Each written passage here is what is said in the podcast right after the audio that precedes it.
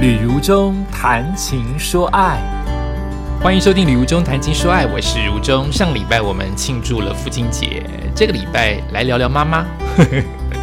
讲到了爸爸，就很容易讲到妈妈，但我讲的是别人的妈妈。我从良医健康这个网站当中找到了，他们应该是转贴吧，转贴了小野老师他所写的一个畅销文字啊。讲这个时候讲畅销不对，就是。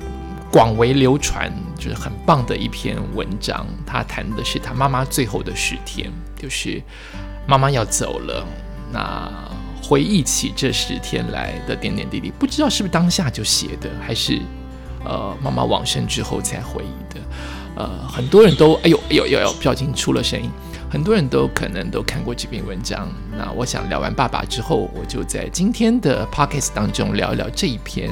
也希望提醒大家，妈妈如果还在的话，请大家多多珍惜跟她相处的机会。虽然她可能很烦很鲁啊，那妈妈如果不在的话，趁这个机会好好的想念。也许你有一天就当人的妈妈，那是不是也可以做一个范，一个模范，就是让你跟孩子的互动成为每一次最甜蜜、最。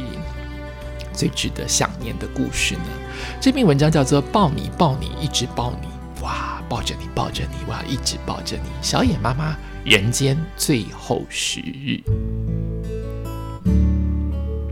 好，他是从二零零九年的四月十六号开始写起，就是第十天。照顾妈妈的应佣叫做阿提，终于回来了。他一边烫衣服，一边唱着歌。被前一个照顾者河南来的蝴蝶弄乱的家，又恢复了原有的宁静和秩序。也就是说，小野妈妈的照顾者之前是蝴蝶，现在是应佣阿提。阿提恢复了，让妈妈练习走路、看报纸，日子又重新开始了。而前阵子的照顾者蝴蝶，每天夜里对着妈妈训话，妈妈常会反呛蝴蝶说：“你可不可以安静点？你是来照顾我的，不是来训话的。我是力不从心，不是故意的，请你闭嘴。”四月十七号，也就是第九天喽。一大早，阿提推着轮椅上的妈妈出发，去富阳生态公园入口处晒太阳。自从妈妈两只腿无法再行走之后，都只能这样在登山口呼吸一些新鲜的空气。戴着墨镜的妈妈举起手，向二姐和我，这个我就是小野老师哈，向二姐和我挥挥，似乎很想学麦克阿瑟将军说的“老兵不死”。晚上，我替妈妈按摩和抓痒，并且向她报告说，在美国读书的孙子五月底就要毕业了。妈妈在我嗡嗡讲话声和抓痒的动作中沉沉睡去，这一刻我感到很幸福。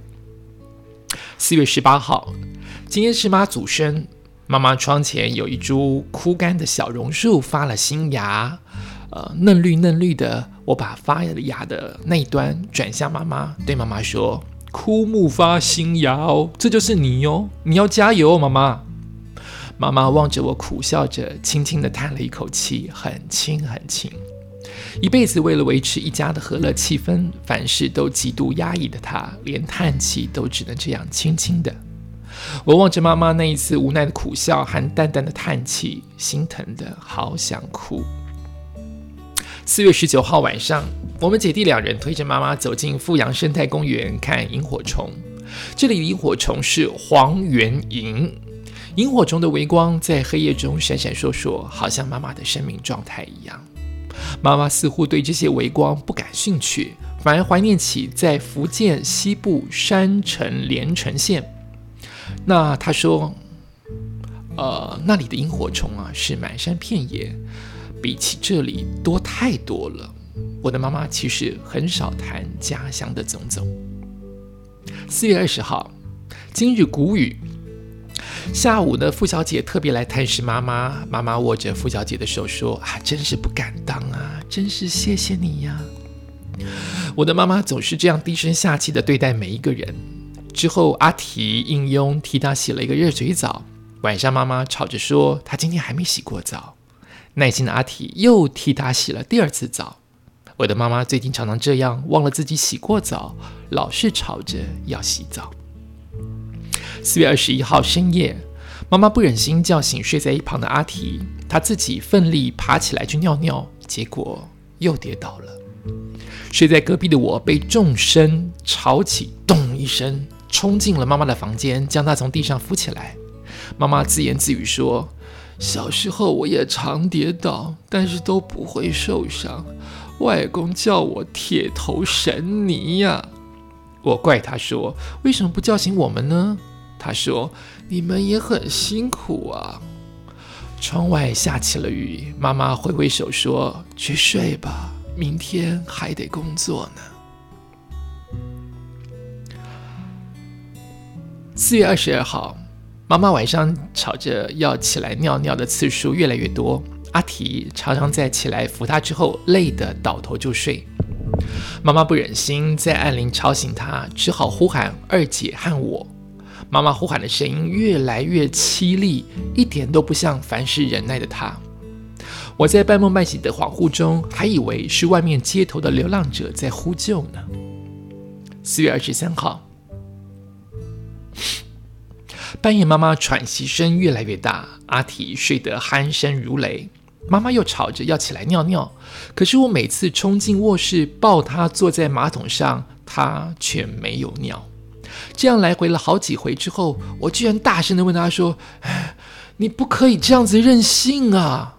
妈妈无奈的说：“就是想尿尿嘛。”然后又很体贴的对我说：“那你赶快去休息睡觉啊。”后来回想，或许是他知道自己要走了，想要儿子多抱他几次吧。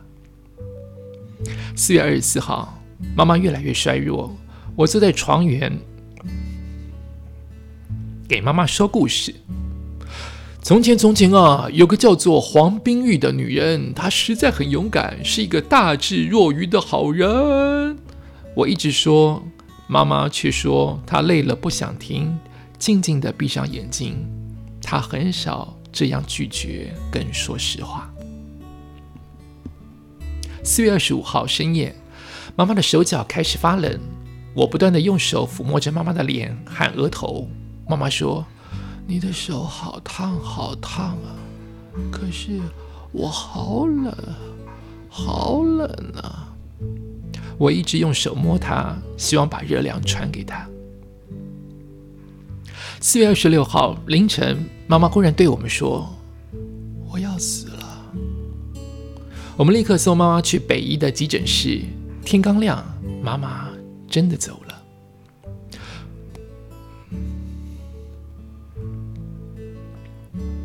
我赶，我赶紧贴在妈妈的耳畔，重复的说着：“妈妈，记得要往有光的地方走，你一定要记住哦，我答应你不哭的。”然后我快步的走到门口，仰望着微雨的天空，正式向妈妈告别，并且偷偷擦拭眼泪，心里想着，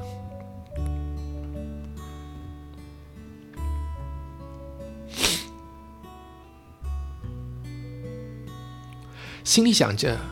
妈妈，如果知道你就要走，我一定会让你更任性，更多机会说实话。我也会不厌其烦的一直抱你去尿尿，抱你，抱你，一直抱你。